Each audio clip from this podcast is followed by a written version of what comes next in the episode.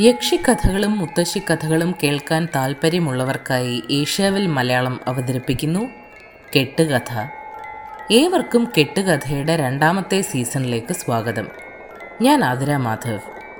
കെട്ടുകഥയുടെ രണ്ടാമത്തെ സീസണിലെ ആദ്യ എപ്പിസോഡിൽ ഞാൻ പറയാൻ പോകുന്നത് സ്കാൻഡിനേവിയൻ നാടോടി കഥകളിലെ ഗതി കിട്ടാതെ അലയുന്ന യങ്കാങ്കർ എന്ന പ്രേതത്തെക്കുറിച്ചാണ്.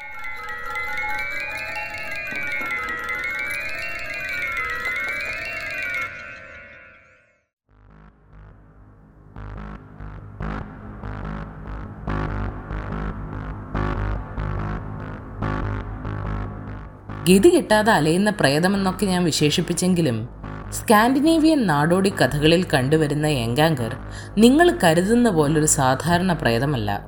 കാരണം മരിച്ചു കഴിഞ്ഞാൽ ഒരു യങ്കാങ്കറായി തങ്ങൾ തിരിച്ചു വരുമോ എന്ന് സ്കാൻഡിനേവിയൻ ജനത ഭയക്കാറുണ്ട്. വീണ്ടും എന്നർത്ഥം വരുന്ന എൻ നടക്കുക എന്ന അർത്ഥം വരുന്ന ഗാംഗർ എന്നീ വാക്കുകളിൽ നിന്നാണ് യങ്കാങ്കർ എന്ന പേര് വരുന്നത്. സത്യത്തിൽ ഇതൊരു വൈക്കിംഗ് കെട്ടുകഥയാണ്. ജീവിച്ചിരിക്കുന്നവരെ വേട്ടയാടാൻ മരണത്തിൽ നിന്ന് പുനരുജ്ജീവിപ്പിച്ച പ്രേതമാണ് യങ്കാങ്കർ. അതുകൊണ്ട് തന്നെ അതൊരു ശരീരമുള്ള പ്രേതമാണ്. മറ്റ് കഥകളിലെ പ്രേതങ്ങളെ പോലെ അത് പറക്കാറില്ല അദൃശ്യമാവാറില്ല ഒഴുകി നടക്കാറുമില്ല. പോകേണ്ട സമയത്തിന് മുമ്പ് കൊലപാതകം ആത്മഹത്യ അല്ലെങ്കിൽ അപകടം എന്നിവയ്ക്കിരയായി മരണമടഞ്ഞവരാണ് പ്രതികാരദാഹിയായ യങ്കാങ്കറായി മാറുന്നത്. ആത്മഹത്യ ചെയ്തവർ സ്വയം കൊന്നവരായതുകൊണ്ട് ക്രിസ്ത്യൻ വിശ്വാസമനുസരിച്ച് സ്വർഗത്തിലോ നരകത്തിലോ പോകാനും സാധിക്കില്ല. ഈ പ്രേതത്തിന് ഒരൊറ്റ ലക്ഷ്യമേ ഉള്ളൂ. തന്റെ ജീവൻ എടുത്തവരോട് പകരം ചോദിക്കുക. അവരുടെ ജീവിതം ദുസ്സഹമാക്കുക. രാത്രിയിൽ വേട്ടയാടേണ്ട മനുഷ്യർ ഉറങ്ങിക്കിടക്കുമ്പോഴാണ് യങ്കാങ്കർ ആക്രമിക്കാറ്. ഉറങ്ങിക്കിടക്കുന്ന വ്യക്തിയുടെ അടുത്ത് ചെന്ന് പ്രേതം ദേഹത്തു നുള്ളും. എന്നിട്ട് ഓടി രക്ഷപ്പെടും. ഇര ഉണരുമ്പോൾ ശരീരത്തിൽ നീല നിറത്തിലുള്ള പാട് പ്രത്യക്ഷപ്പെടും. ആ വ്യക്തിക്ക് വരാനിരിക്കുന്ന രോഗത്തിന്റെയും മരണത്തിന്റെയും അടയാളമാണ് ഈ നീലപ്പാട്. ഇനിയിപ്പോൾ നിങ്ങൾ ഒരു തെറ്റും ചെയ്തിട്ടില്ലെങ്കിലും യങ്കങ്കർ ചെറുതായി ഒന്ന് സ്പർശിച്ചാൽ നിങ്ങൾ രോഗിയായി തീരും രോഗാണു നിങ്ങളുടെ ഹൃദയത്തിലെത്തും. നിങ്ങളുടെ മാംസം അളിഞ്ഞു തുടങ്ങും. ശവശരീരം ഉയർത്തെഴുന്നേറ്റ് യങ്കാങ്കറാകുന്നത് തടയാൻ ഒരേ ഒരു വഴിയേ ഉള്ളൂ.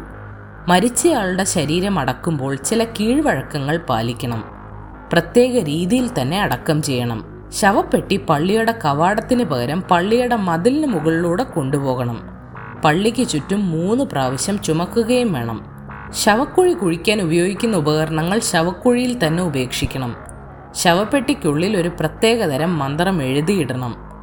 പെട്ടി കുഴിച്ചിട്ട സ്ഥലത്ത് പാറകളുടെയും ചില്ലുകളുടെയും കൂമ്പാരം ഉണ്ടാക്കണം. ഈ കൂമ്പാരത്തിലേക്ക് കല്ലുകൾ ഇടുന്നവർക്ക് ഭാഗ്യം വരുമെന്നും വിശ്വാസമുണ്ട്.